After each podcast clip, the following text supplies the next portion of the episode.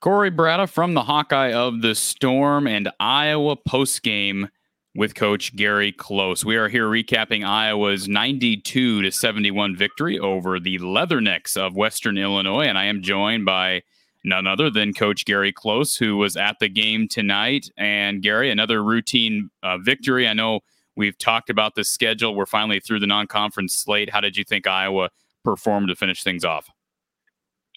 I thought they did a real nice job, Corey. I, I think Western Illinois is a pretty good basketball team, um, and especially in the first half, they really made them uh, not look very good. I'll be curious myself. I'll, I'll, follow them, see what they do in their league. But I think I think they're going to win a lot of games in their league, and uh, and Iowa took it to them. I, I, thought it was a real, real nice win, uh, especially with you know coming off the break and uh, gives them a little momentum going into the Big Ten season.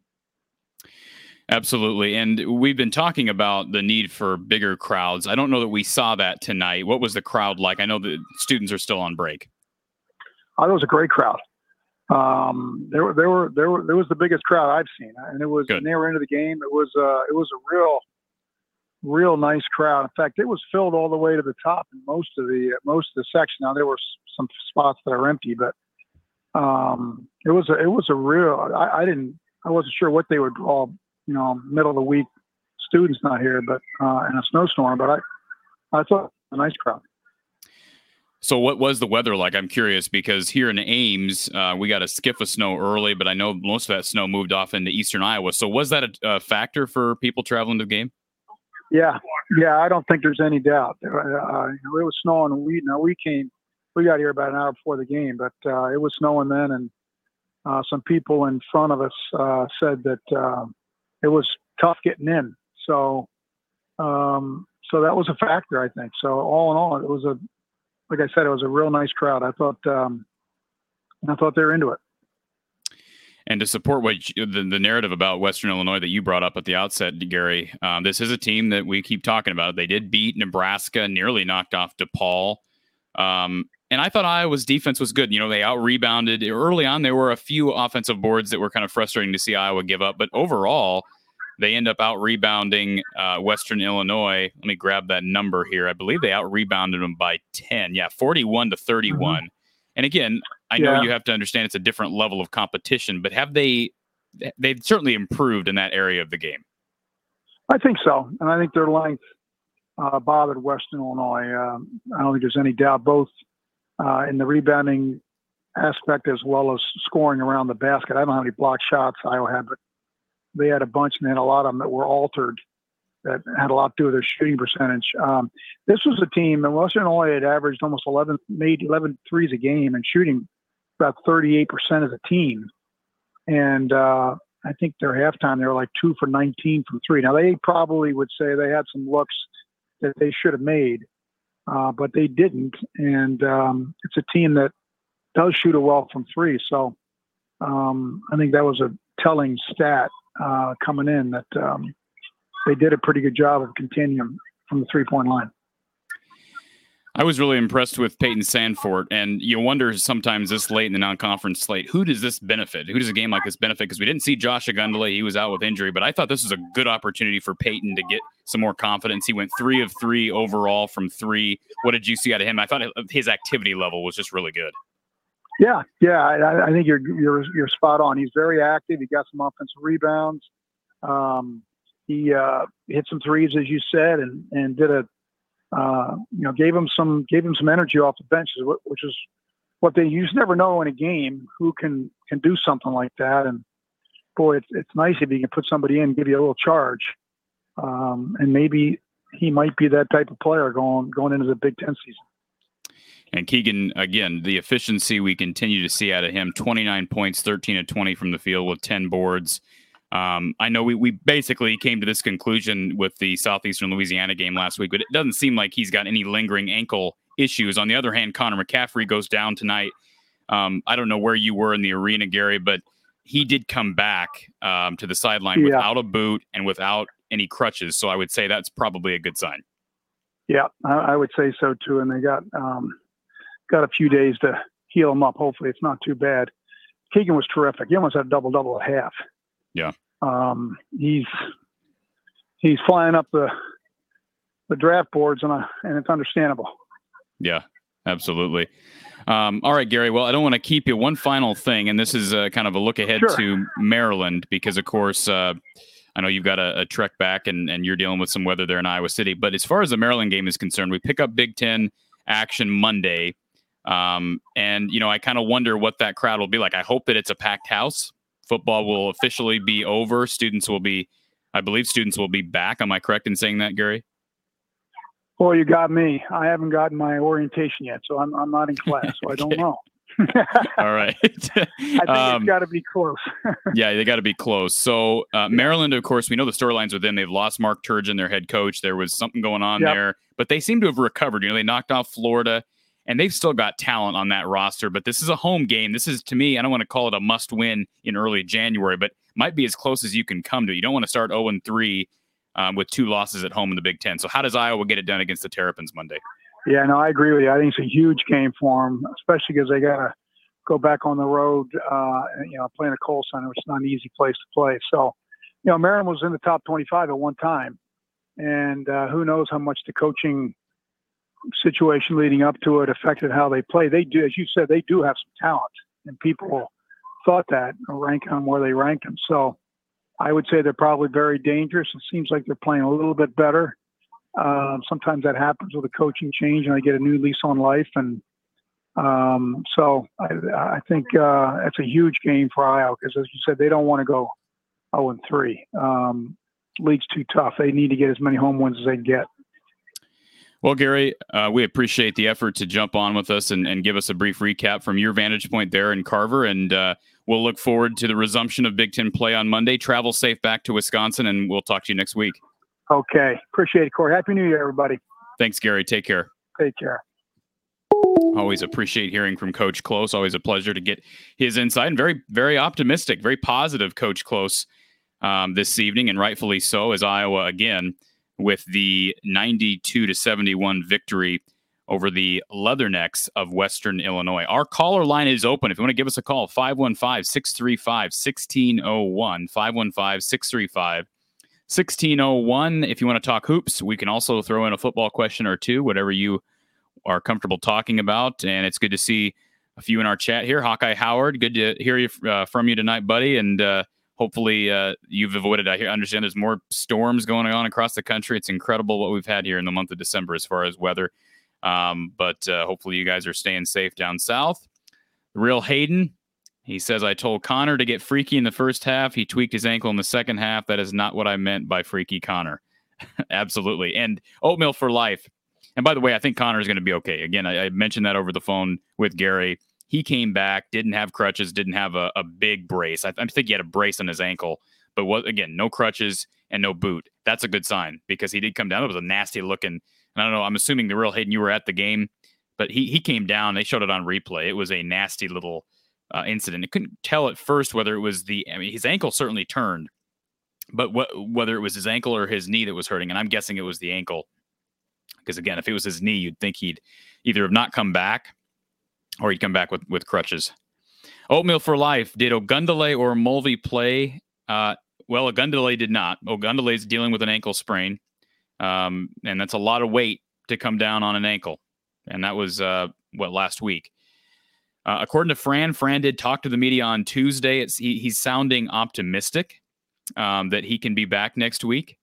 Um, I, you know, I don't know Maryland's roster. I'll have to study their roster. I've watched them play, but as far as a, a true big man, you know, they're not Purdue, they're not Illinois, so I don't know that uh, they're gonna, you know, even think about the Illinois game. They really didn't use Ogundele as much as maybe you'd think they would, and, and maybe that's a regret of Fran. But uh, they're going to need him at some point. I keep saying that at some point they're going to need him uh, because again, what happens if Keegan goes down again and then you know Connor's out?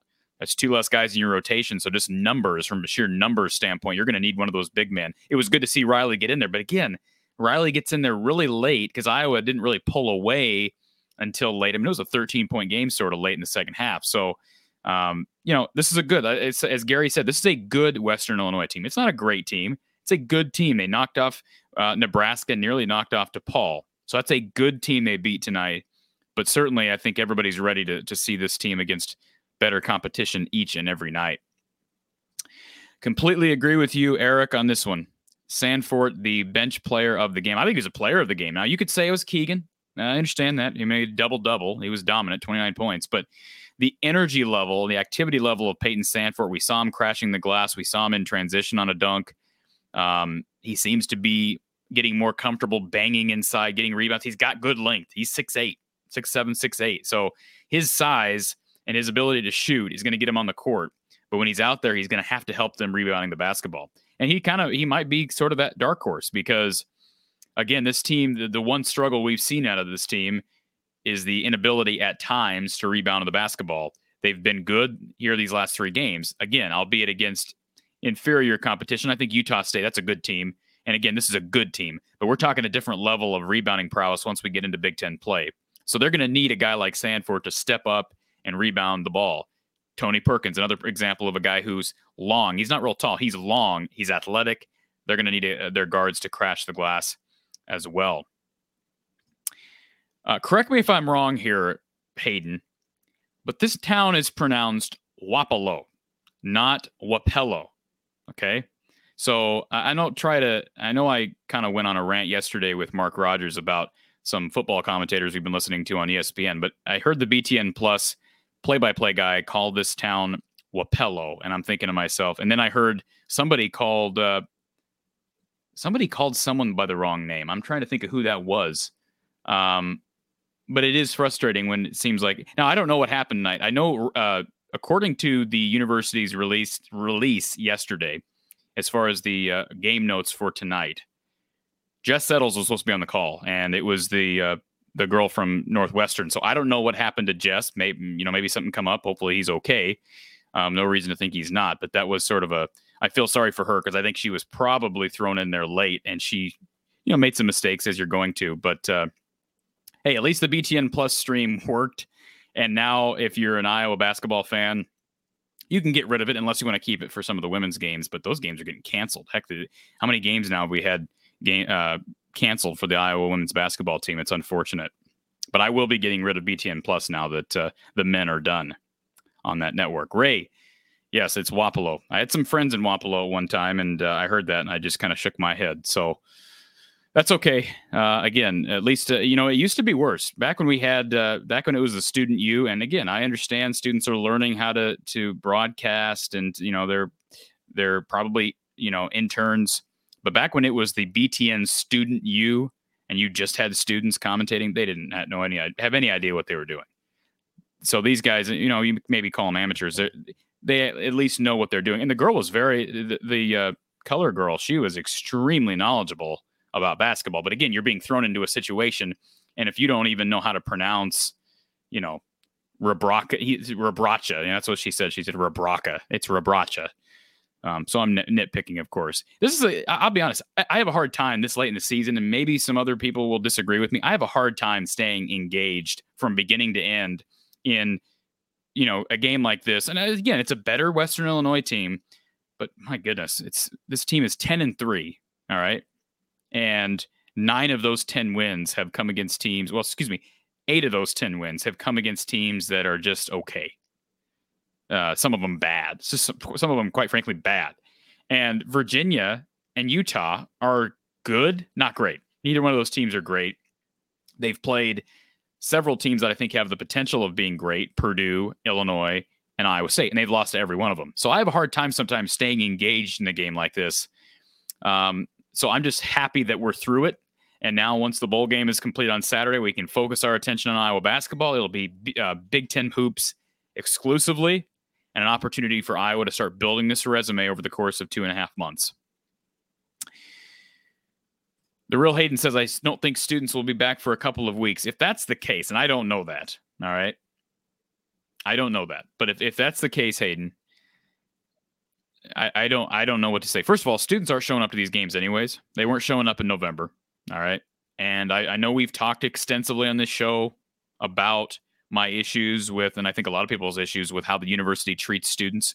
I believe that Iowa, first of all, doesn't put students in a position to want to come to games. All right. First of all, you're charging students to sit in the horizontal, or excuse me, the vertical sections behind the backboard, right? Um, all the way up to the to the top concourse area. That's not going to encourage a student to pay to come to a game in Carver. Okay. Um, you look at what Purdue does, Michigan State, Iowa State, these teams. Now, Iowa State can kind of get away with it a little bit more. They have, they're right on top of you. But Carver, you're, you're not going to be able to do that. I, I've said this for, for a long time, and I know a lot of other Iowa people agree with this. You got to start lining these students up around the court. They've got to have incentive. And if you're not going to do that, at least let them in for free. And if you're concerned about lost revenue, believe me, having students at the game, even if you're taking a loss on tickets, students, however much they, I don't know if they pay more than five, ten dollars, right? Maybe it's more than that. But even if you're taking a hit, five to ten dollars a ticket, and if you get a packed house of students, that's going to encourage families and people who maybe would stay at home to come to more games. That's just a fact. That's just, I mean, that's just how things work, right? Um, and it's too bad. I got a friend who was um, at the game tonight, and he called me before the game and let me know he was going. And he had never been to Carver. He had never been to Hilton until a couple of weeks ago. I took him to Iowa State, Iowa, and even he admitted, and he's a big Iowa fan, but he had never been to Carver before. And uh, he he admitted that Hilton has got energy, and right now, at least right now, Carver does not. Now there are times when Carver's rocking. I, I just I hope that when these students get back in there, whenever that may be, that they come out in in full. I, I again, I, I don't expect it because honestly, even last year, um, or not last year, the year before that, of course, when we had fans, that was a good team. That was a really good team. It wasn't a great team. It was a really good team, right? Um, I don't know what they would have been seated in the tournament. I, I don't remember. Maybe a six or a seven, somewhere in there. Uh, maybe a five. But uh, you know, there were games where fans showed up, and then there were games where really fans didn't. All right. Um, and if you're not getting more than 12, 13,000 for conference games, to me, that's a that's a failure from a from an administration standpoint. So hopefully they'll they'll prove me wrong. But again, I don't blame the students in that. Um, they're already paying thousands of tu- thousands of dollars in tuition. Give them some reason to come to games. Uh, and from everything I've heard, I haven't been to Carver yet this year, but everything I hear, ice cream lines a mile long. They've got very few vendors open. Um, you know, it's just you Carver's built in a way where you're going to have to create incentives some other way. So I'll stop talking about that for the time being. Again, I know that um, I know we've talked about that in the past. Uh, the real Hayden. Did anyone see the end of the ISU game? I'll be honest. I, I was watching. I had the BTN Plus Iowa game on one screen, and I had the Iowa State football game on another screen, and I'm, i know most people who are listening to this probably know what happened in the Iowa State game, but Iowa State was down by three scores. They climbed back into it, get the ball back with two minutes to go. All right. Just a little under two minutes to go. It's fourth down and three from their own 27 or so. About a minute to go at that point. Brock Purdy scrambles on fourth down, fresh out of a timeout. They got no timeouts left. It's fourth down. He scrambles for a first down. He's a good two to three yards past the first down marker. And he coughs the ball up. All right. Now he got back on the ball. But the problem is he fumbled backwards. He fumbled back behind the first down marker. He recovered his own fumble, but it negated the first down. And the Cyclones lose. I mean, it was just, it was painful. And I don't take joy in seeing Iowa State lose. I know I took joy in Iowa beating Iowa State this year. That, that's totally different. I was rooting for Iowa State late in that game. And to watch how that game ended and how the season ended and the career for Brock Purdy, how it ended, was painful. And I feel sorry for him. Um, it's it's it's disappointing. It's frustrating. But again, he's been known. He's been known. Brock Purdy has been known to make bonehead decisions. You remember the play against TCU a couple years ago where he's getting sacked and he throws the ball backwards and it gets picked off or recovered as a phone. He, I mean, this is this is unfortunately part of Brock Purdy's legacy at Iowa State. And I know a lot of Iowa State fans love Brock Purdy and they won't stop loving Brock Purdy. I had an Iowa State fan text me after the game. I feel sorry for Brock. I kind of do too. You feel sorry for the kid. Um, but man, alive, and he wasn't protecting the football. It was a good play by by Clemson, but he was not protecting the football. Now maybe they would have lost anyways.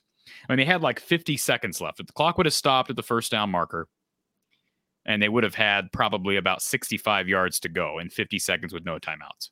So it would have been difficult, but man alive, they had the first down. He fumbles backwards, they lose the first down. Give us a call 515 635 1601. 515 635 1601. If you want to talk about Iowa hoops or mourn in the Cyclones' loss to. Uh, Cyclones lost to uh, Clemson. I got corrected on Twitter, so I could have swore that I heard the play-by-play guy for this game, the Iowa game, when Rebraca slammed it in the first half, had a, a breakaway dunk. I could have swore he said the white man slam. And we had one of our listeners, Circle Herc, he corrects me, the right hand slam. I hope that's what he said because I don't have a problem guy saying the the white man slam. I thought it just seemed kind of odd. Um, Filip Rebraca is still struggling. In all, it, let's in, all seriousness, he is still struggling, and it's frustrating to see him struggle against likes of Western Illinois and, and southeastern Louisiana. So you hope he can figure it out because man alive, um, if he doesn't, if he doesn't figure it out, they're going to be playing so much. I mean, they're already playing small ball because they don't have a true center right now. That's part of the problem. Rebraca is not a true center, and um, you know, he's he's playing out of position, and so it's hard for him. I think it's been hard for him. But again, you're talking competition here: southeastern Louisiana, Western Illinois, even the Utah State game, where you'd think he'd be able to hold his own, and he's just still pressing. But again, hopefully he gets things figured out because they're going to need him in Big Ten season. Thank you for calling Iowa post game. Who's on the line? This is David from Indiana again. Corey, how are you? Good. How are you, David? Doing well. Hey, I thought the game was was well played. Western Illinois is a good team. Um, that that number five for them, he was a good player. Step back shots. I mean, he was uh, giving Iowa fits, and I'm happy to see the Hawks. Uh, I thought they played well, rebounded well this time. This game out, moved the ball well.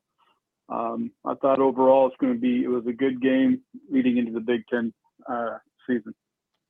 I agree, and I think the the uh, maybe first ten minutes or so of that second half they were kind of sleepwalking, and, and I'll be honest, I I don't blame them at all. I know you're always supposed to be engaged and locked in, but good lord, this this season the the schedule has been. I I would think it would be difficult, especially for the veterans on this team, to stay locked in, um, because there was a stretch there where you know they were up 21 or whatever it was at halftime, and it got cut down to you know 13. So, but no, they they figured things out and. Um, you know, Western Illinois is a team that that launches a lot of threes, and I don't have the final numbers in front of me. I can grab those, but um, they never really got into a rhythm from behind the arc. So that's a good sign if you're Iowa. Yeah, oh, yeah. I mean, they, I mean, they were hitting some, but yeah, they just never got into. Yeah, five of five of thirty, I, five of thirty from behind the arc for Western Illinois. Yeah, I mean, um, I, honestly, even though they did cut the lead down uh, to 13 or whatever or 12, whatever it was. Um, I never felt like Iowa was in danger of losing no. this game. They were playing good defense. I, think for the most part, they were playing really good defense. Um, yeah. They they missed some in the early part of the game. They missed some bunnies. Quite a few players missed shots around the rim. I mean, there was like four or five of those, and those go in. You know, that pushes the lead up even more. But I mean, I think overall it was a good game. I mean, you got to figure too the players are coming off an eight game uh, or right. eight day uh, eight day stretch where they didn't play. They were off for Christmas and things like that. So, I mean, there's probably a little bit of rust, and um, I thought they did. I thought they did really well. I thought they played well. They had good shots, and uh, Keegan Murray. I mean, if, as long as he can keep playing like this and producing against stiffer, stiffer competition, I think we're going to be a tough out for any any team in the Big Ten. And let's be honest. I mean, I I, I agree with you. But I will say this: the the one asterisk on that is we have yet to see Keegan really perform like this against upper tier competition. I know he kind of did against Virginia, but once he went down with that ankle injury, we know he missed the Purdue game. I don't think he was 100 percent against either Illinois or Iowa State. So he's he's still got something to prove this next month. Yeah, he does. He does. And that's what I was saying. If he can produce like he's producing against a slower competition, now he did really well against Utah State, and Utah State is no team to you're right. There's no slouch team either, and he put up 35 on them, and um, so there's there's signs, there's hope, and uh, I mean, granted, he's only a sophomore too, so I don't think he'll be leaving after this year. I just don't see that happening. I think after his junior year is a good possibility we'll lose him. Um, but uh, he's still a young player. Um, I think this team is growing by leaps and bounds. Uh, I like to see the defensive effort. It seems like it's one of the better defensive teams Fran's had since Fran's been there. Um, so they can continue proving that defense and, and rebounding. That's that's going to be what's going to be uh, what's going to win games for us in the Big Ten season. Now I got to ask you this question: You you don't think Keegan will turn pro, and I, I don't really know that I have an opinion at this point, but I'm curious as to why you think that. Is it because of his loyalty to the program, or because you don't think he's you don't think he's a lottery pick? I, well, one, I don't think he's a lottery pick right now. Um, I think two, having a twin brother on the team, how often, how long is he going to be able to play with him? That's I think true. that's going to play a big decision, play a big part in his decision uh, for sticking with Iowa for at least uh, another Yeah. year as a junior. Um, I think that's just something. Of course, I you know I I've got siblings. I don't have any twins, but I think that the that is a big pull for him to stay at least one more year after this year. Yeah, I could see that. Um, and, and certainly they didn't play really play together much at all last year. So, um, yeah, I could see that. And if if Kris can continue to develop, uh, and I think he will, if Keegan, I know that's a long ways off, but if Keegan did come back, that's quite a duo. That's that's that's a pretty darn good duo. Oh yeah, I think that would uh, push Iowa up to be upper echelon Big Ten with a possible run next year. I think we're about a year, two years out from really competing for a Big Ten championship. I think next year is going to be probably the best opportunity. Uh, if I know I, I, I'm, I'd say I'm 75% sure Keegan will be back for his junior year, um, but uh, I think that's going to be a one heck of a year with Sandfort getting another this year under his belt and Perkins another year. Ulis, I mean, those guys are coming along great. I mean, you know, last year when those guys came in, I'm like, oh man, come on. Yeah. Um, Perkins came on late the end of the year, but this year there is no hesitation, I don't think, from Fran or any of the Iowa fans when those guys are in now. Uh, they provide such a spark uh, when the when the first team is not playing up to snuff, and those guys come in and put a good spark on. So, So I got to ask you if, if Keegan were to, and I'm not saying it's going to happen, but if he averages 20 and seven, if he averages 20 and seven through Big Ten play and wins Big Ten Player of the Year, which I think is a, is unlikely to happen given Kofi Cockburn and Jaden Ivey and those guys. But if that were to happen, does he? Would you ch- change your tune? Do you assume he turns pro at that point? no, I, I still don't Okay. think so. Um, I go back to Luka Garza. Uh, you know, he could have came out after his junior year, and he decided to come back for senior season. He won Big Ten Player of the Year two times in a row, won National Player of the Year two times in a row, and he still came back. And and he didn't have a brother on the team. Well, I'll say So, this. um, I, I I see what you're saying. I will say though, it, with all due respect, the one difference is Luca was never projected to go high in, in any draft. So Keegan is already getting hype for first round status. So I'm not saying it's going to happen, but there is a difference there. The the athleticism that Ke- that Keegan possesses does help his draft stock a lot more than Luka Garza's. Sure, sure. But at the same time, we talk out of one side of our mouth. Well, he hasn't done it against stiff competition, but now we're now people are saying he's still a high. Yeah, you're we, right. I we know. haven't seen him. We haven't seen him do that against good competition yet, other Yes. than Utah State. So Right. If he can, I mean, maybe the tune will change if he's putting up 20, 25 points a game against Big Ten competition. I mean, if that's the case, maybe he needs to go and make the money and give some to his brother to help, you know, for NIL deals. I don't know, but um, I, I just don't see him coming out this year. I, I really don't. I think I think we'll be uh, if he has a great year, I think he's going to come back for the second year because I think there's still a pull there too to want to win a Big Ten championship, to you know get to the NCAA tournament, and do go for a deep run and things like that. So Well, I think yeah. I think all that kind of plays into that decision for him.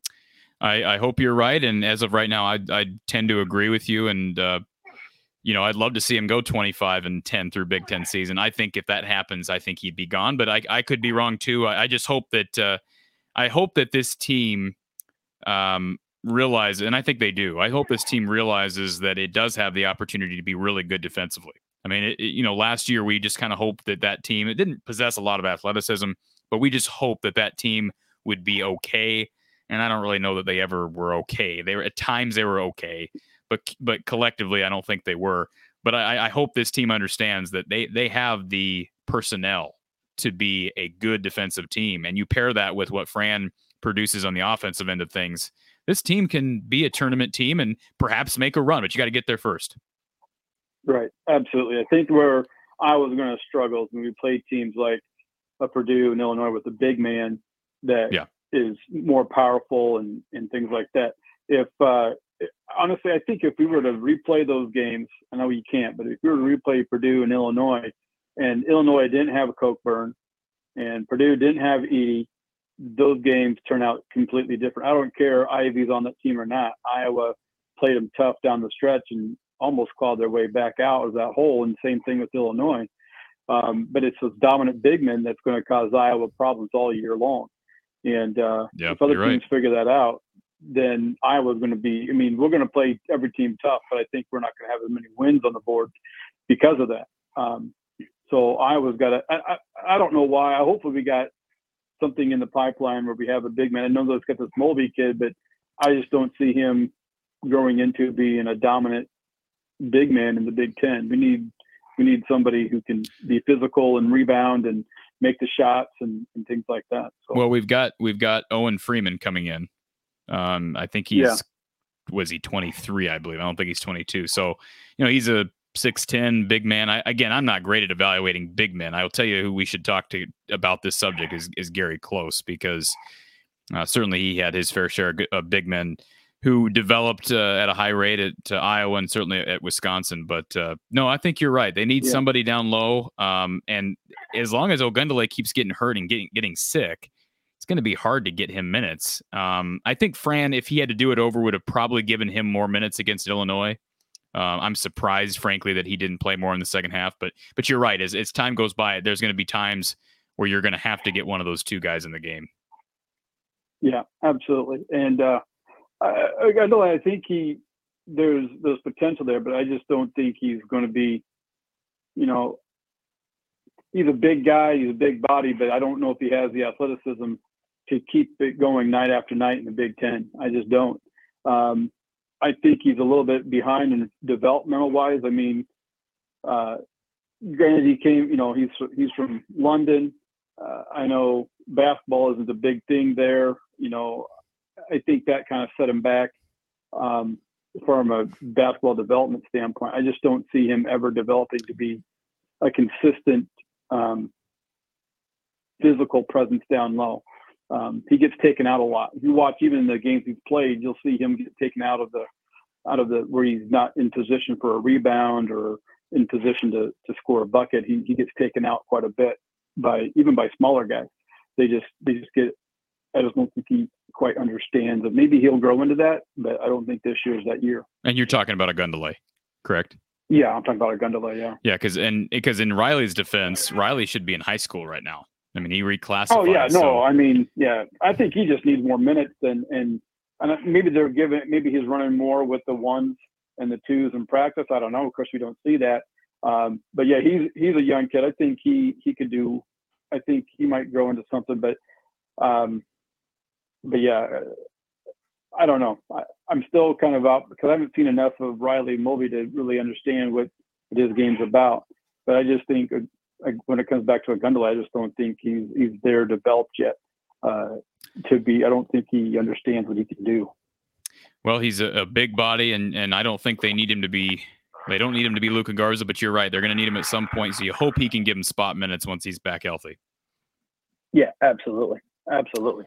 I mean, you want everybody on the team to, when they get their number called, to go in and Provide something, whether it be a Right. key rebound or a key steal or a key basket at a time or whatever. So, um, yeah. But other than that, I think uh, Rebraca, I think he he's got some athleticism. He's definitely got the the basketball knowledge. I think he plays good defense. He he passes well. Um, but I just don't think he's going to be able to, without help from Ogundele or Mulvey or one of the Keegan or one of the Murray boys to spell him a little bit, he's going to be worn out by the end of the season. Um, I, I I agree, and I, I think he he he would really benefit from a post presence because I, th- I think he's playing out of position. He's just playing He out of is. He's a- position. he, he's a small forward. I mean, I know he's like six ten, but he but he really plays like a like a forward or a small forward. A power yeah, and I think he's closer. like I think he's closer to six eight. To be completely honest that. with Is you, so okay, okay, um, yeah, I hope Yeah. he. You know, you hope because he, he's he's went up against some really good big men. Um, you know, some physical teams, Iowa State, Virginia. Those are physical defenses. So you hope maybe maybe he's figuring out. Figuring it out. I mean, I think he he's obviously a mature kid. Um, Yeah. So you know, you, you just hope the best for these kids. And Iowa has proven they know how to develop big men. I know Frank Garza was a big part of Luka's development, but um, Iowa's had some good big men under Fran. I mean, I know people criticize Adam Woodbury. Adam Woodbury is a really good defender, um, and as Oh, was was Gabe. Olaseni. Yeah, I was a big fan of Woodbury. I don't care that he never dunked. I mean, it didn't bother me as long as he was making baskets, and I thought he was a good get for Fran when when we needed a, a spark to get the team back on the map. Yeah, big Um, recruiting I get. thought Gabe Olaseni, Gabe Olaseni was fantastic. Uh, I loved when Gabe was in there, and uh, I was honestly sad to see Ahmad Wagner leave the program to go play football. Uh, I thought Ahmad was a great player for Fran and for Iowa. He was, always gave us a good spark, and uh, was the, he was wide body. I mean, he wasn't he was what six eight six seven, but he was a wide body and to get rebounds, and that's what we needed at the time. And we just need somebody like that again who can just come in and just be the rebound guy. I mean, that'd be great. Well, there's guys there. We can just cross our fingers and hope they develop and uh, get healthy and stay healthy because they're going to need them at Yeah, some point. That's right. That's right. Well, I just wanted to call in and uh, just say appreciate the show, and it was a good game, and wish everybody a happy New Year. Always appreciate it, David. Have a great night. Yep. Bye bye. I, I agree. I agree with them. I mean, you know, you're going to have to figure out a way to, to get. I've been saying it since the beginning of the season. You're going to have to figure out a way to get spot minutes at the five from someone. And I'm not talking about Filip Rebraca. I feel bad for Filip because again, he's playing out of position. He's also adjusting to life in the Big Ten. And I know this isn't Big Ten basketball you're playing right now, but I think just the combination of those two things, playing at the five, um, and, and again, North Dakota. I mean, he was shooting threes. I don't know how many threes he attempted at North Dakota, but I saw him make threes last year, and just in watching tape. So, you know, again, they're going to figure out a way, and and um, you know, we didn't see a whole lot from him. To me, he stood out. He stood out a lot more early, and I think it seems like once we hit that Purdue, that Purdue game kind of made him sideways. It seemed like, and, and again, you understand you're going up against seven foot four Zach Edey. You're going up against Kofi Cockburn against Illinois. Iowa State was just so freaking physical. So I think that sort of put him in a funk because I thought he played well against Virginia. To be completely honest, I thought he played well. But again, um, the Big Ten is here. The Big Ten is here. All right, this is a, a non-related question specifically to the game. Ray says, "Corey, who's your favorite Hawk basketball player of all time?" Well, you know, I'm not that that old to be completely honest, Ray. So I know a lot of people are going to say B.J. Armstrong, Ronnie Lester, um, Andre Woolridge. I see Ray just commented Andre. Um, I would probably, for me, I, I mean, I, again, I'm I'm looking at my era. Um, I think if I was around during the BJ era, I'd probably say BJ or Roy Marble.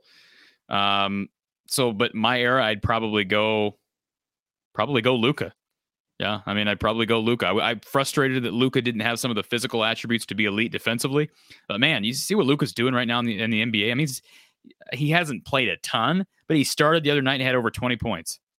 So, and I I think that's a that's just more great things are coming for Luka Garza because the dude is just a hard worker. So, um, I would probably say Luka. I re- I'll tell you, there's some some guys. I, the Fran has brought in some guys who I really have enjoyed watching, and I'm not just talking about Luka and Aaron White. I'm talking Matt Gatens. I really enjoyed watching Jarrod Uthoff. I thought Jarrod. I know Gary Close has an interesting perspective on on Jarrod because he coached Jarrod at Wisconsin, and uh, Gary and I have had conversations just between the two of us about about Jarrod and his skill set. He was a really fun player to watch. I think part of the problem with Jarrod is he can never bulk up enough to really make it in the NBA. He's been really good overseas, and Aaron White, very underrated guy. I think Devyn Marble was. I, I enjoyed watching him play. You go back even into the the uh, Steve Alford years. I loved watching Adam Haluska. Um, you know, Jeff Horner is just a really nice person, and he was fun to watch when he was healthy. Greg Brunner was a physical. I mean, I'm, I know I'm just kind of going through um, every guy from the 21st century at Iowa, but uh, yeah, I've been impressed with the personnel that, that Fran has brought in. He's done a nice job. He hasn't gotten any five star kids, all right, but he's developing kids sort of like the Iowa football program does to a different degree. I know they haven't had the success in the NBA producing NBA players, but they have been able to produce enough guys to be able to win and make the tournament fairly consistently. At some point, it'd be nice if, if Fran could land a four. Well, he's landed four stars. Land a five star kid. I know it's easier said than done, and he's worked hard to do it. Fran is not like Kirk in that staff in, in this. Kirk and, and the the basketball staff at times hesitates to go after the big names, and I understand that uh, you know you got to be realistic in, in recruiting, and you're not going to waste your time with a kid that um, you know is probably not going to come. But I appreciate the fact that Fran has shot for the stars and he's missed, but he's gotten close. Like he's gotten very close. You know, think of Ahron uh, Ahron Ulis's brother Tyler. He's a perfect example of a, of a kid they got close on. Xavier Foster, they got close on him. Of course, he ended up going to Iowa State. And now he's not on a team because he's got an investigation against him, criminal investigation currently underway in his name. Um, and you can go down the list. Trayce Jackson-Davis was a kid Iowa was high on, um, who was a five star. So, um, yeah, the personnel has been good. Uh, ben, what is the point of all this talk? Fran has been at Iowa for over one decade. He has never made it past the second round. They don't play defense, never have. Meaningless chatter. Uh, what's the point of what? Are we asking what's the point of talking about our favorite players? Are we talking about the point of recapping anything? I mean, are you a? I'm assuming Ben's not an Iowa fan, or he's just a bitter Iowa fan. They did win by 21 tonight, so you want to. I mean, if we want to really complain about Fran not making it past the second round, I mean, that's that's you have a right to complain as an Iowa fan, especially if you're a donor or you're a season ticket holder. You have a right to complain. I'm frustrated by it. I'm sure Fran's frustrated by it, but you know, that doesn't mean we're we just supposed to shut down and never talk Iowa basketball until they make it past the second round. I, that's not how I operate. The real, uh, real Hayden, Reggie Evans and that 01 team was the first basketball team I remember watching with my dad. Reggie Evans is my answer. Luca Garza is my second. Yeah, Reggie Evans. I really was too young to, to remember Reggie in the at the collegiate level. Watched him immensely a lot at uh, at the NBA level uh, with the 76ers, and I know he was kind of tossed around the league, Brooklyn. But uh, man, he, yeah, rebounding machine, and talk about a hard worker. He could really help this team if they continue to struggle with rebounding, which they've rebounded the ball better these last few nights. But if they continue to struggle to rebound, maybe bring Reggie back in here for some seminars. I think he would certainly help. Hyper local, Ricky Davis was a stud, absolutely. Um, and thank you for this update. Have not been able to look at the stats for the Pistons, but Luka had four points tonight, played 39 minutes. Yeah, that's that's going to be how it is. I mean, early on, especially. Um, but again, over 20 the other night, and it's good, just good to hear that he played 39 minutes. 39 minutes, really. That's incredible. And I know there's a lot of COVID issues in the NBA right now, but that's good to hear. Ray, Chris Street or Jeff Moe. Man, I wasn't around for the Chris Street era or the, or the Jeff Moe era for that matter. Um, we might have an opportunity to see Pete Moe in an Iowa jersey. I don't know, you know, if I'm sure he's on Fran's radar right now. He's playing really well in Iowa City, but um, you know, Jeff Moe though, I don't remember Jeff. Ray, you'll have to to fill me in on this, and if you you're welcome to give us a call. But I, I don't remember. I think I'm somewhat familiar with with uh, the Tom Davis eras as far as I mean, I say somewhat. I'm, I'm familiar with personnel, but as far as the pecking order on some of these teams, I don't remember Jeff Moe being real high in the pecking order. Now maybe I'm wrong. So somebody fill me in on when Jeff Moe was here, and I could certainly Google search it, but uh, uh, let me know if you can. I'm curious. Um, I reached out to Jeff um, back before the season started. Um, and I won't get into why, but um, I wasn't able to get in touch with Jeff. Tried to get in touch with Jeff about something, wasn't able to. I know he again has his son very busy with his son right now, uh, who's getting recruited by a lot of I think a lot of Division One programs right now. He's playing well, really good scorer. Um, the real Hayden, your favorite player of all time that wore the black and gold is none other than Austin Ash. Fair enough. That is fair enough. Um, Eric, favorite player was Andre Woolridge. Mark Miller, BJ Armstrong, absolutely. Um, let's see here. Oatmeal for life. This is a positive outlook. I appreciate this. We're talking about transfers. Bakari Evelyn got better as the year went on. Hopefully, Rebraca can follow a similar path. And I feel sorry for Bakari Evelyn because he never, uh, I actually think it's pronounced Evelyn, Bakari Evelyn. He never got an opportunity in the NCAA tournament. And that's that's tough for a kid like that. He's on a team that would have made the tournament. And COVID shuts things down, and, and he was never able to, uh, never able to, to uh, see that out. So, but you're right. Maybe Rebraca can follow a similar path. Remember, Rebraca has another year of eligibility, and he's talked about the fact he talked with me personally before before he actually got to Iowa about this on on our show, and basically said he plans on being here two years unless something different changes. Unless, unless something changes, he's going to be here for two years. So he's got time to develop, but they need help inside now. So um, yeah, hopefully he can can improve as the season goes on. BJ Acie Earl, one of my favorites, absolutely.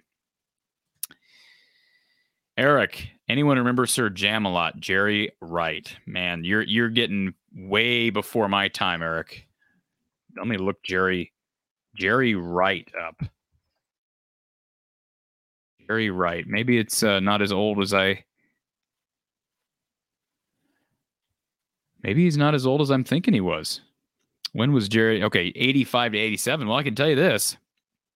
I know who will remember him is uh, Gary Close. I'll have to ask Gary about this, and we'll have a conversation. We'll have some conversations with Gary when we get him back here on video uh, in the coming coming weeks, uh, coming games, days actually. And we'll talk about some uh, some of his favorite memories from the the Tom Davis era, because um, man, I'm sure he's got a lot to share. Um, the real Hayden, who was the guy that only dunked every time he got a touch in the early to mid 2000s? I'm guessing you're talking about Doug Thomas. That's me. That'd be my guess. Doug Thomas, dude was an athletic freak, but yeah, uh, that was the Alford era. So I could be wrong. Maybe you're talking about someone else. Maybe you're talking about someone in the earlier Alford era because that was probably Doug Thomas was probably here 05 to 07, somewhere in there. So maybe 04 to 07. Um, yeah, I have good. And that was when I was really, I was really young, but I remember Doug Thomas um, and that crowd. Talk about crowds, and we're talk about crowds struggling to show up at games. That Doug Thomas, the, the, the era of Doug Thomas, and and that was kind of I want to say Doug was here really early. Uh, like we're talking Jeff Horner, Adam Haluska. Um, trying to think everybody else on that team. Man, Greg Brunner, Erek Hansen. So I think those guys were kind of at the tail end of Doug Thomas's career. Um, I could be wrong on that sometimes I get eras com- confused in my head. But yeah, you, that's probably who you're talking about, Hayden. Uh, hyper local. I think this is the best all around team Fran has had. Wow, that is a huge compliment. Just needs to get need to get them playing good at end of season and defense. Well, that's true. But here's the deal. I'm not I'm not saying they won't, but we've said that before. We have said that exact thing before that this team needs to finish hard, finish in March, and fix some issues on defense. And from since 2017, they have not been able to figure out um, defense just in general. Now, this team has better physical attributes to be able to make up for some of the the uh, other issues that they have defensively, but um, they still got to prove it. They got to prove it night in and night out against great competition. They have not done that yet, but they haven't had the chance to do that yet because they haven't been playing good competition. So, um, and I don't think they played bad on defense against I mean, Illinois, there were stretches in that game where they did not play good defense at all. But that Iowa State game, that was a good defensive showing. Um, I think the Purdue game was a good defensive showing. Certainly Utah State was.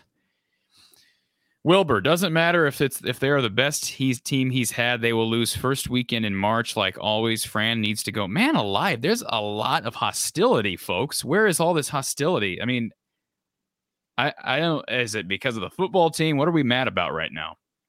Or are we still salty about the Iowa State loss? I don't know. There's a lot of a lot of negativity in the chat tonight from a well, I shouldn't say a lot, a couple people, right? Wilbur, if you're an Iowa fan, it's a new year, right? They're 10 and 3, haven't even started Big 10 play. So uh, I understand the frustration, but Fran does not deserve to be fired, okay? That's going that's going too far. I understand the frustration though that uh, you you want better. I get that. I want to get past the, the second round. I've never. I mean, look, I'm 25 years old, and I don't. I don't remember. Well, I have to go back. When was the last Sweet 16 appearance? Not in my not my era of watching. Right. I'd have to look back. It's been. Has it been? uh Was in the 90s, right? I don't know.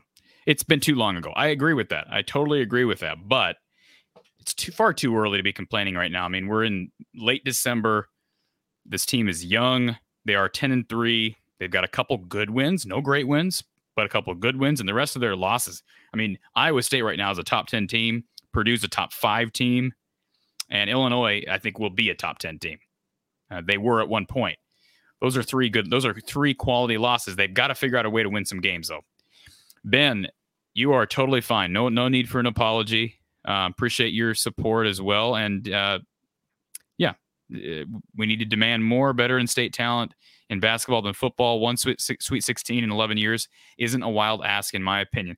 I agree with you, Ben, but let's give Fran credit because I don't care about star ratings. I don't care about any of that stuff. The simple fact here is, I mean, it, it I understand that it plays a role, right? It is an indication of a player's recruitment and their their level of skill. But let's not forget about some of the in-state kids Fran has gotten Ben. Specifically, two guys who are one uh, the leading scorer on this team and the second leading scorer, and that's Kris and Keegan. Now I know they, they they're kind of a legacy uh, pair because of who their dad is. I get that, but Fran's got to be given a lot of credit for giving them a shot because I mean, heck, they didn't have any other Division One offers besides the team they played tonight, Western Illinois. That, I believe that's the only other team. I could be wrong, but I believe that's the only other team that officially offered the Murray twins. And yes, they went down to DME Academy in Florida, got better down there, but those are Cedar Rapids kids who were on nobody's radar, and Fran went out and got them. Now you could say, well, he didn't have to beat out any big schools. Well, I do happen to know that Auburn was in on these kids hard. Bruce Pearl was in on him hard, which you can understand why Bruce was around during the Kenyon era as well. But it doesn't really matter. He got him. And Keegan is going to be, as long as he stays healthy and continues to develop at, a, at just the rate he's developing right now, midseason. And I'm not saying he's going to go this year. I know we had that discussion with our caller earlier. He is going to be on an NBA roster. All right. So that's better than you can say about basically any other player under Fran besides Garza, Marble. I know Marble was on a roster for you know here and there for a while, as was Jarrod Uthoff. Aaron White's never made an NBA roster, but Luka and Joe Wieskamp, Peter Jok never, is, I don't think, made a roster. So, and I'm not. I guess I can go out on a limb and say I'm guaranteeing it. I have a hard time seeing anything but injuries derailing that. So the fact that Fran was able to grab these kids, and and we don't know what Kris is going to do. We have no idea what Kris is going to do. Now, I understand in state recruiting, there have been some frustrating moments. You think back to the DJ Carton situation, but you know, DJ then went on. I know they lost the battle for DJ. DJ goes to Ohio State, played okay, dealt with some mental health issues, ends up going to Marquette, and you kind of forget about him. I mean, I'm sure I'm not saying his hometown of Bettendorf forgot about him, but I don't know that that he fulfilled the recruiting hype. Um, you know, they did miss out on Marcus Paige. Um, you know, they missed out on Xavier Foster, but I'm telling you, I live here in Ames. Xavier ain't playing basketball for a while. All right. That investigation is still ongoing. And, it, you know, again, maybe he wouldn't have gotten in trouble at, at, in Iowa City, but perhaps not getting Xavier was a blessing in disguise. I understand what you're saying, though, Ben.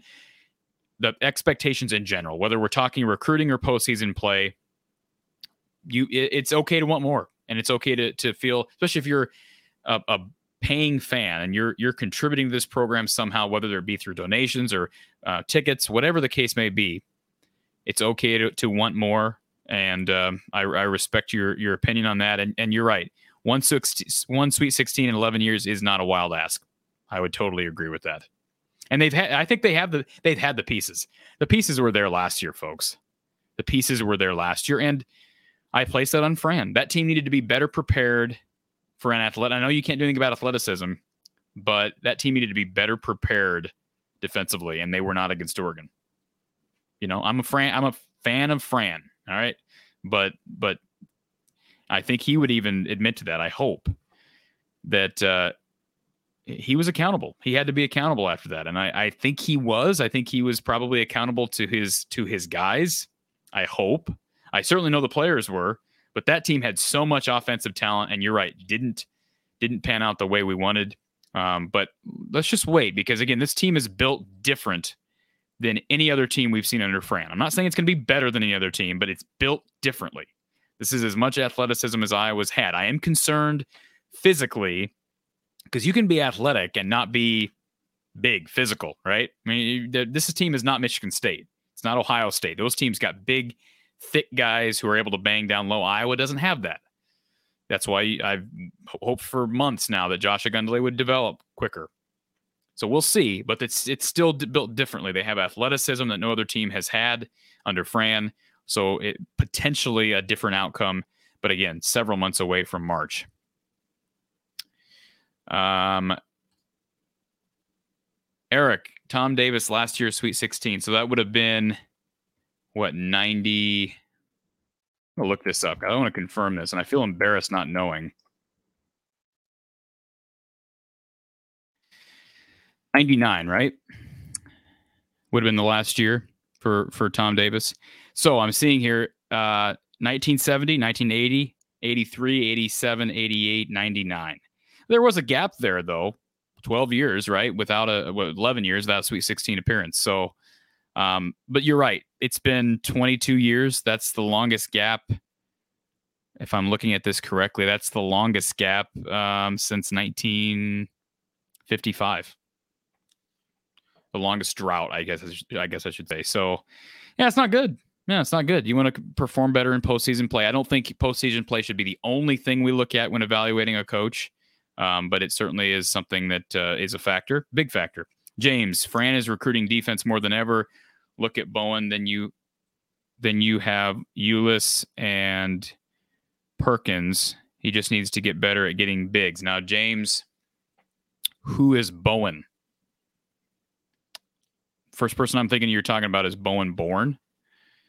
So I don't know who Bowen is. Um, am I missing something? Am I thinking not thinking of the right guy here? Maybe there's a typo. Explain that to me if you could, James. Uh, let's see. The real Hayden. While I don't disagree that Fran has not performed in postseason play, we're in the middle of a season. Nothing is changing right now. Like football midseason, either get on the train or don't. And I respect that point of view as well, Hayden. I, I respect it. Um, we have not seen we have not like you can't look at this team. You you can't convince me, even though I do have negative feelings about Iowa basketball teams defensively. You can't look at this Fran coach team and say they don't play defense.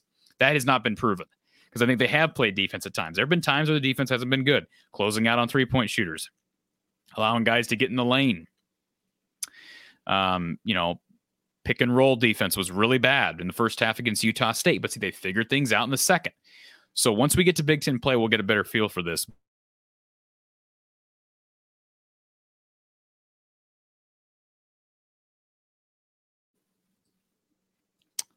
Okay, let's see here. Um, hyper local. This was a decent Western Illinois team. They have yet to lose by more than 10 points all season. Now, they have not played a real tough schedule. All right. We did, I know they did beat Nebraska. Um, they beat. Let me let me run through their schedule for anybody not familiar. So they in early November they beat Nebraska by a point opening night. They played Culver Stockton, who I'm assuming is a Division two team. Then they played Iowa Wesleyan. They're what Division three?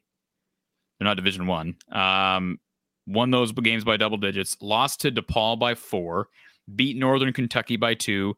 Lost to Eastern Michigan by four uh, beat Miami, Ohio by 12, beat Ball State by 13, beat UT Martin by 17, beat Central Michigan by 17, beat Eastern Illinois by 17, beat Denver in overtime by four. They did lose to Nebraska Omaha, who is 2 and 11. So that's that's uh, not a good loss on the Western Illinois resume. But again, they did beat Nebraska and did compete with DePaul. So um, that, that, this is not a listen. This is not a resume building win. What Iowa did tonight is not a resume building win. All right, you're just looking to get out of Dodge. You're just looking to get out of Dodge get to Monday and give yourself an opportunity to start building the resume because the resume is not getting built right now. 10 and 3 does not do, that doesn't do anything.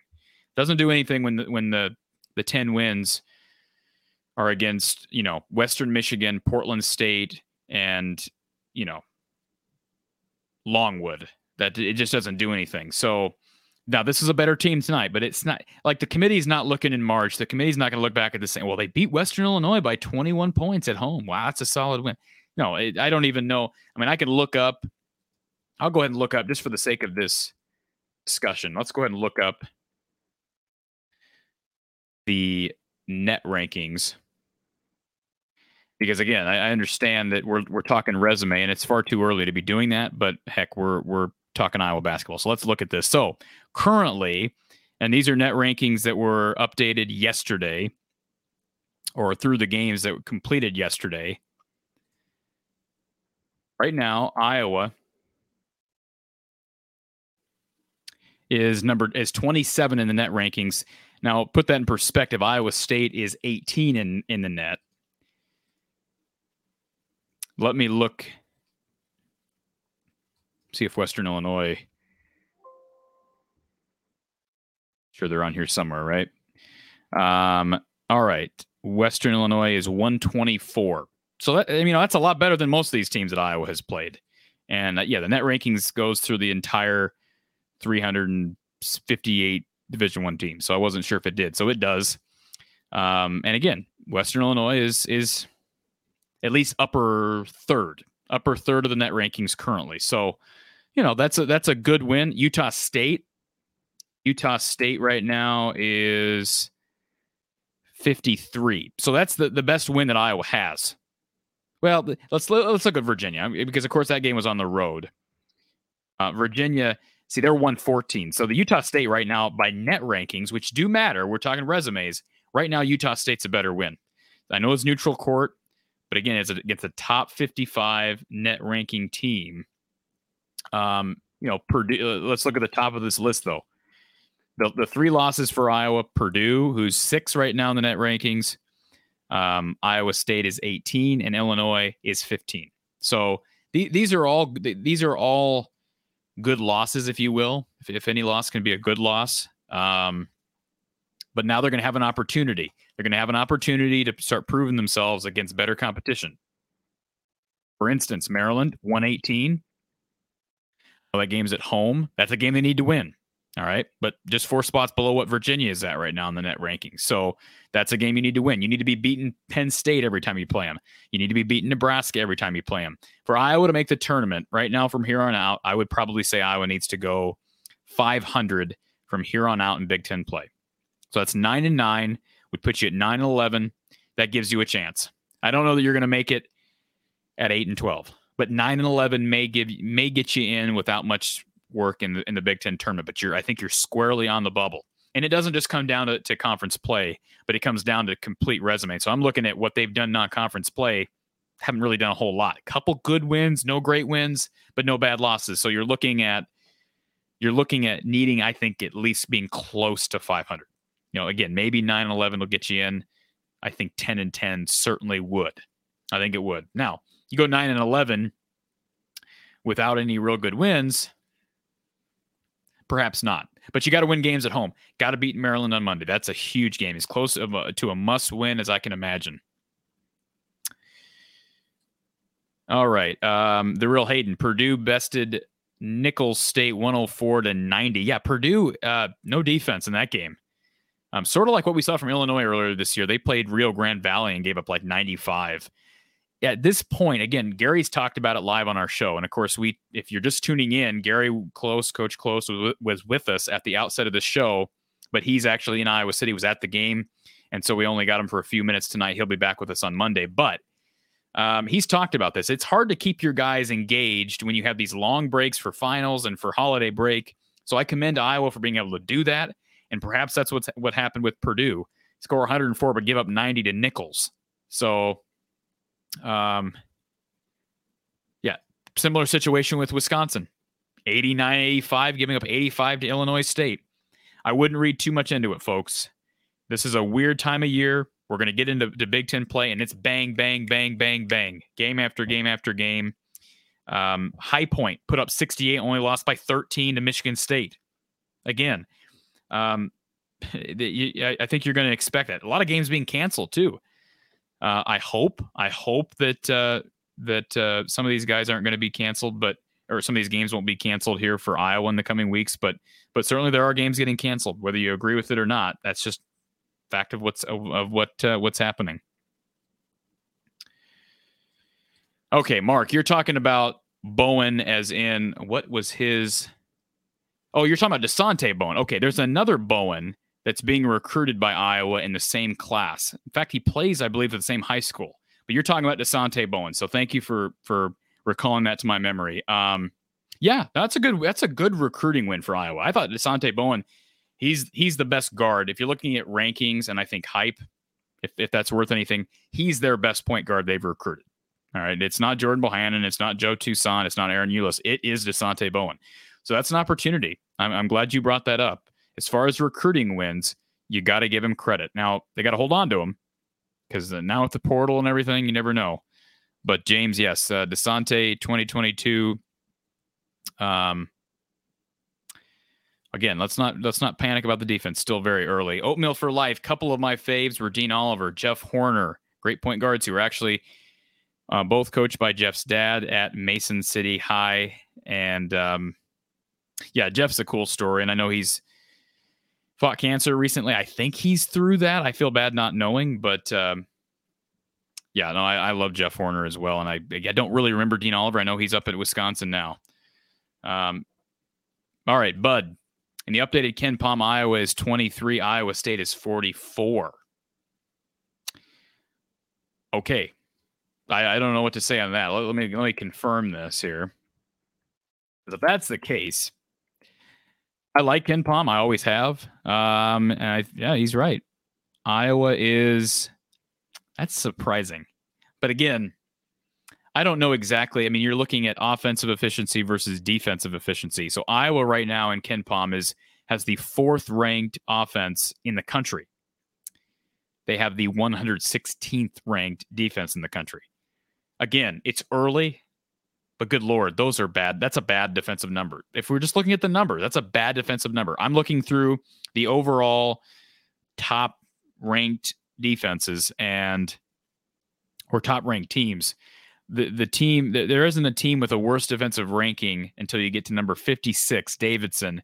They have a ranking of 120 defensively. So Iowa's got work to do. Again, I so according to KenPom, adjusted defensive efficiency is points allowed per 100 possessions adjusted for opponent. So again, how exactly that's adjusted um,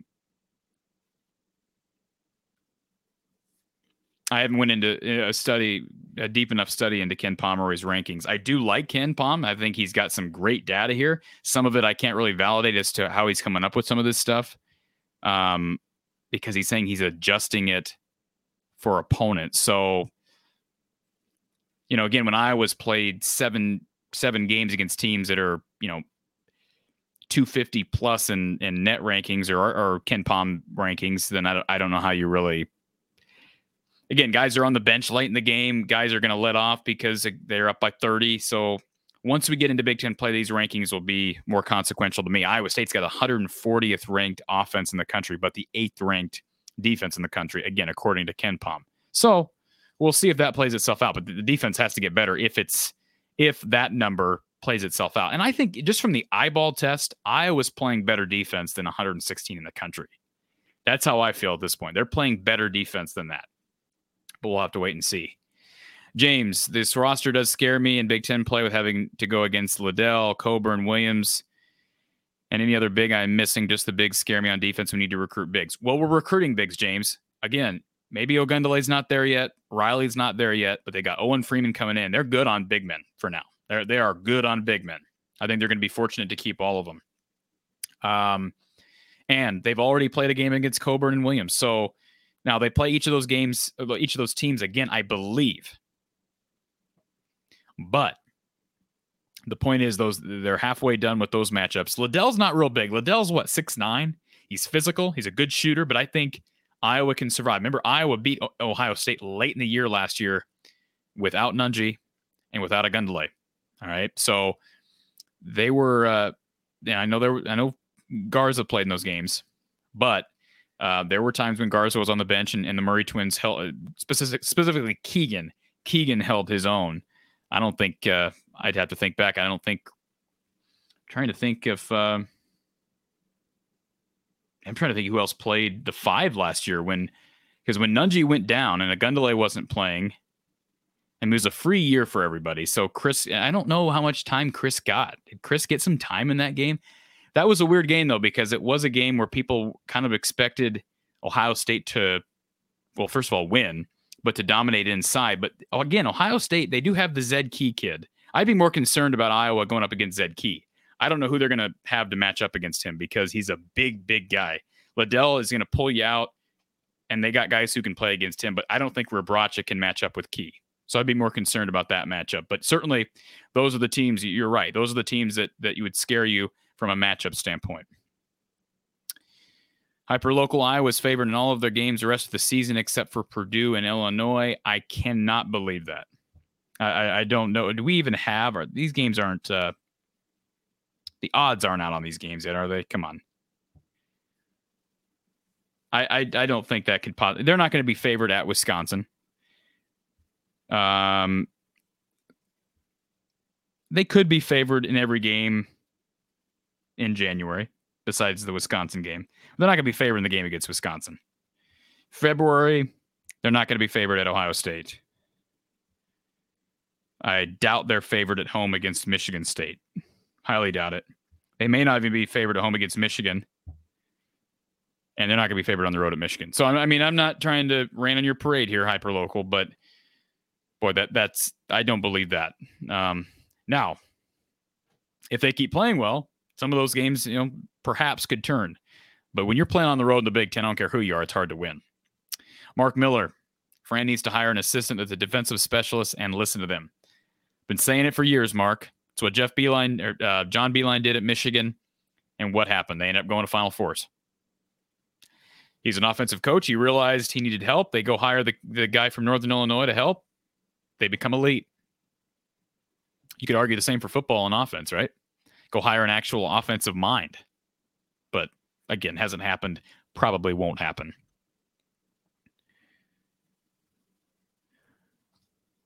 All right. You corrected yourself there. Yes, Michigan, Ohio State, Purdue, and Illinois. We will not be favored. No, we will not. But um, you know, I think this team is. If this team's making threes, they can play with anybody. All right, and I think this team has enough three point shooting. One guy we haven't talked a lot about that played well tonight is Payton Sandfort. I know we brought him up early, but man, 13 points, three of three from three. All right, again with his size and his ability to run the court, run the floor, if he can be making threes at this rate and chip in, you know, even if it's just eight to 10 points a game, you know, two to three threes a game, that will help. Um, somebody needs to relieve the pressure from Jordan Bohannon making threes because, as you and I both know, when a team decides we're going to lock down Jordan Bohannon, we're going to face guard him, it's hard for Jordan. Now, he doesn't need a double team. You can, if you have a guy who knows how to face guard Jordan Bohannon, it's going to be hard for him to to uh, score. And Jordan Bohannon, give him credits, 13 points tonight. But again, this is Western Illinois. It's not the Big Ten Conference. And the Big Ten's more than familiar with them. More than familiar. There's not a single player besides the true freshmen in this league that have not played against Jordan Bohannon. So everybody, well, and of course transfers, but everybody in this league, virtually everybody in this league, understands how he plays. I don't want to call him one dimensional. That would not be fair to Jordan, but he lacks athleticism. He lacks size. He lacks speed. So we say it every year. If he's not making threes, it's hard to justify him getting a lot of minutes. And uh, Tony Perkins has been quiet here these last couple of games, but he's certainly making his case for more and more minutes. Tim the Tap Man, good to see you here, buddy. Just, just got back from the game. Appreciate you going out there despite some slippery weather, it sounds like. Um, again, we got a little bit of snow here in Ames, but I, I, did see on the radar that Iowa City in the east side of the state um, was hit a little bit harder. And yes, I did see your correction here, hyper local. Um, I don't know where you're getting these odds. I, I, I'm, I, you know, maybe there are odds out there. I don't know how far in advance these I mean, there's no there is no official line yet, right? These games aren't set until I want to say the week of. Um, so maybe you're. I'm sure there are odds makers out there that are picking games weeks in advance, but uh, yes, I did see your correction, so I appreciate that. And Patrick McCaffery, another guy we didn't talk about. He's he's still producing, and I don't know that Kris. I, I mentioned that Kris was the second leading scorer on the season. I don't know if that's changed now. I should look at this, I guess, because Kris has been real quiet these last two games. Yeah, so that has changed. So I was wrong on that because Patrick now is the, the second leading scorer, 11.9 points per game. Jordan at 10.8, Kris at 10.2. They got four guys in double figures, and Tony's averaging nine points a game. So, you know, they've got balance. Even though Kris, or excuse me, Keegan has been uh, averaging 23. Now, again, this is against competition where it's going to be a lot easier to score than once we get to Big Ten play. Obviously, that goes without saying. Um, but they're rebounding the ball better. We mentioned that battle. I'll pop that stat up here. These are the numbers I'm going to continue to monitor. You need to be dominating a team like Western Illinois. I don't care how good Western Illinois is. This is not a team that Iowa should be struggling on the boards with. So 41 to 31, that's a good number. That's what they should be doing. That's that's that's an advantage they should have. Again, will it translate? Will it translate to the Maryland game? That's a question and a, and a fair one. Um, hyper local. Payton lives, family lives in my neighborhood, has a basketball court in his house. Well, that doesn't surprise me. Um, I don't know anything about the Sandfort family, but uh, um, obviously, obviously that's uh, that. Well, let's think about him in high school, right? He was he played with uh, the DeVries kid, right? Um, at Waukee. That's a, a, probably a group of friends that probably have access to uh, with with Jared DeVries and and that whole that whole friends base and, and family. I'm sure they uh, they've got access to about any anything they need over there to to uh, continue their and, and don't forget Pryce Sandfort. I forget about Pryce. Pryce is going to be a kid who's probably I think I'm sure is already being recruited highly by Iowa. Um, I know he's being recruited by a lot of uh, schools right now. So yeah, Pryce and Payton. I'm not surprised by that. Um, but uh, yeah, I, I was impressed with Payton tonight. Um, all right. Let me throw this banner up. So Monday, Iowa, Maryland. Um, it's a big game. I mean, obviously we have a bowl game on Saturday to watch. We hope, assuming COVID doesn't get in the way of that. Let's be honest, folks. Whether you agree with it or not, games are going to get postponed or canceled due to COVID. If you know, even if it's just the opponent uh, testing positive. So you hope that doesn't happen. So far, knock on wood, Iowa basketball has been fine, as has Iowa football. We hope we get to Saturday and get the Citrus Bowl as uh, as we expect, and then of course moving forward Monday. If you're in Iowa City, I can't emphasize this enough. Again, I'm not in Iowa City. If I was there, I'd be going to some of these games. If you can make it, support this team. This is a team that has an opportunity to be really good. I'm not going to say they're really good right now. I know Brian Butch of BTN made a comment this past game after the South uh, Southeastern Louisiana game that Iowa's a top 20 team. I'm not going that far. This is way too early to making declarations like that. They've beaten no they've beaten nobody inside the top 50, right? If we're looking at KenPom or we're looking at um, net, I guess I shouldn't say that about KenPom. Uh, let me scroll through KenPom here. Again, the two wins for Iowa that we're talking about would be Virginia uh, and Utah State. So Virginia is right now ranked 71 in overall KenPom, and Utah State is 61. So nobody in the top 50 in either the net rankings or KenPom's rankings um, for Iowa as far as wins at this point. So let's be patient. This is an opportunity to start getting some of these wins. This is a must win game on Monday. Maryland is probably, if you look at the standings right now, again, there's only been, each team has only played two games. Maryland's only played one. Excuse me. Maryland's only played one Big Ten game. Northwestern's played one Big Ten game. But Maryland is probably going to finish in the bottom third of the conference because of the coaching change. And, uh, you know, just I, I would the Big Ten's tough. Again, the Big Ten is tough. I don't know who you'd who you'd put below them besides Penn State and Nebraska. You know, Indiana has a lot of talent returning. We we haven't seen them put it together yet, but now they've got Woodson as their coach, so perhaps that changes. Um, you know, Rutgers might Rutgers might finish below. I could see Rutgers finishing below Maryland, but Rutgers did beat uh, knock off Purdue. It's a good conference, but you got to beat Penn State every time you play them. You got to beat Nebraska every time you play them. I think you probably need to beat Maryland every time you play them. And it'd sure help if you could sweep teams like Indiana and Rutgers. That's a tall order because all these teams are capable of beating you. But it starts Monday, Iowa, Maryland, inside Carver Hawkeye Arena, 8 p.m. Central Time on BTN. And we'll get one last comment here from Donna Myers. I like how Fran takes Iowa kids, gives them a chance to play. We might not always have the best recruits, but we have kids that that love the Hawks. Fran does a good job building confidence, and that's a good way to end the show. Um, I'm a Fran. I'm a Fran fan. I said that earlier. I'll say it again. Does he deserve criticism at times? Absolutely. We've talked about the defense at nauseum. I feel like it's the opposite conversation that we had with Iowa football. But you don't see mass um, mass departures for kids transferring out of this program. I know CJ Frederick left. I know Jack Nunge left. Certain circumstances surrounding um, those two uh, those two transfers, but Fran has done a nice job here. Now we just got to see the defense come together to a point where you can actually win a couple nights or a couple games in the tournament. Eric, yeah, let's go get a win on Saturday. The bowl game, of course, Iowa and Kentucky. And Mike, appreciate you being here tonight as well. Um, Tim, the Tap Man, what is the update on Connor McCaffery? I don't have an official update because I've been on here since the game ended. All I can tell you is that Connor did return to the game, Tim. Uh, excuse me, not to the game, but to the sidelines, and no boot and no no crutches. So that's probably a good sign. I'm sure. Again, it looked like an ankle sprain, so he, uh, it looked like he had a brace on that ankle, which again is understandable. Um, but I would I would guess, can't say this definitively. I don't know, but I would guess it's not as serious as maybe initially feared. And the real Hayden, why was Turgeon canned so early in the season? It sounds like, from the reports that have surfaced, it sounds like players were players and family of players were just not on board. So I don't know why. I don't know how many transfers they dealt with in the offseason. I guess I'd have to look back. I don't really pay a whole lot of attention to Maryland, but it just didn't sound like it was meshing. And he's been there a long time, so perhaps wore out his welcome. Um, but uh, yeah, that's going to hurt them. Again, they bounced back with a nice win against uh, Florida.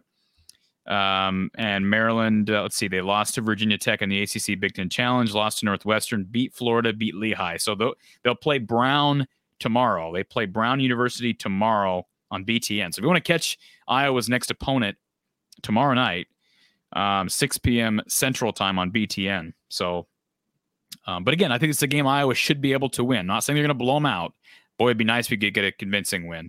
But this is a game Iowa absolutely needs to win. It's at home. Got to get it done against um, the Maryland Terrapins. All right, reminders here, folks. We will be with you. We're planning a show, all right, a live show on Friday. All right, it'll be late afternoon, evening at the earliest. I know that the the uh, uh, college football playoff semifinals are going on on Friday, so I'll keep you updated. If you're not following uh, myself on Twitter, please do that because I'll give you updates on Twitter um, as to when we're going live. All right. So, again, from the Hawkeye of the Storm, if you haven't already subscribed here on YouTube, do so, please. Also, follow us on Twitter and Facebook. And I'll throw up the um, ticker at the bottom from the Hawkeye of the Storm, our podcast available through Spotify, Apple, Anchor, Google, wherever you listen to your podcasts. And this show will be available on demand through our podcast platforms. All right. So we'll be live at some point Friday. Stay tuned for when that will happen, when that will occur. And then, of course, this Saturday, it is the Citrus Bowl. We expect this game to happen. No reason at this point to think it won't. Iowa, Kentucky at noon Central Time. It will be televised on ABC. So if you're a Mediacom customer, be sure to get some bunny ears because you're not going to be able to watch it on ABC because they ain't coming to no agreement by Saturday with Tegna. Um, again, we'll be with you for Iowa post game with Coach Don Patterson. Um, over at the Voice of College Football, Iowa at the Voice of College Football, um, following the Citrus Bowl. So be sure to be with us then. Give us a call, chat with us, and we'll hang out for the final post game show of the of the year, folks. Um, not the final show. Well, actually, it's actually it's actually the uh, this is the final post game show of the year, right? Because that's the new year. But um, the final post game show of the season will be on Saturday after the Citrus Bowl. And of course, we'll be with you throughout the basketball season right here on this channel. And then, of course, on Monday, we mentioned it Iowa and Maryland um, from Carver. So if you can make it, be great. Uh, certainly, I know Fran and the, the crew would appreciate that and it would certainly help Iowa perform well, I would have to think. But we'll be with you following that game Uh, I'm going to throw if I can find the banner here. Hopefully. What did I do with it? All right, here it is. Iowa, Maryland. Excuse me for that. Uh, Monday, the third at 8 p.m. on on uh, BTN, and then of course we'll be with you following that game for Iowa post game with Coach Gary Close. Appreciate the support, everybody. Thanks for hanging out this evening for a couple hours. We'll talk to you Friday, Saturday, and on Monday. As always, go Hawks.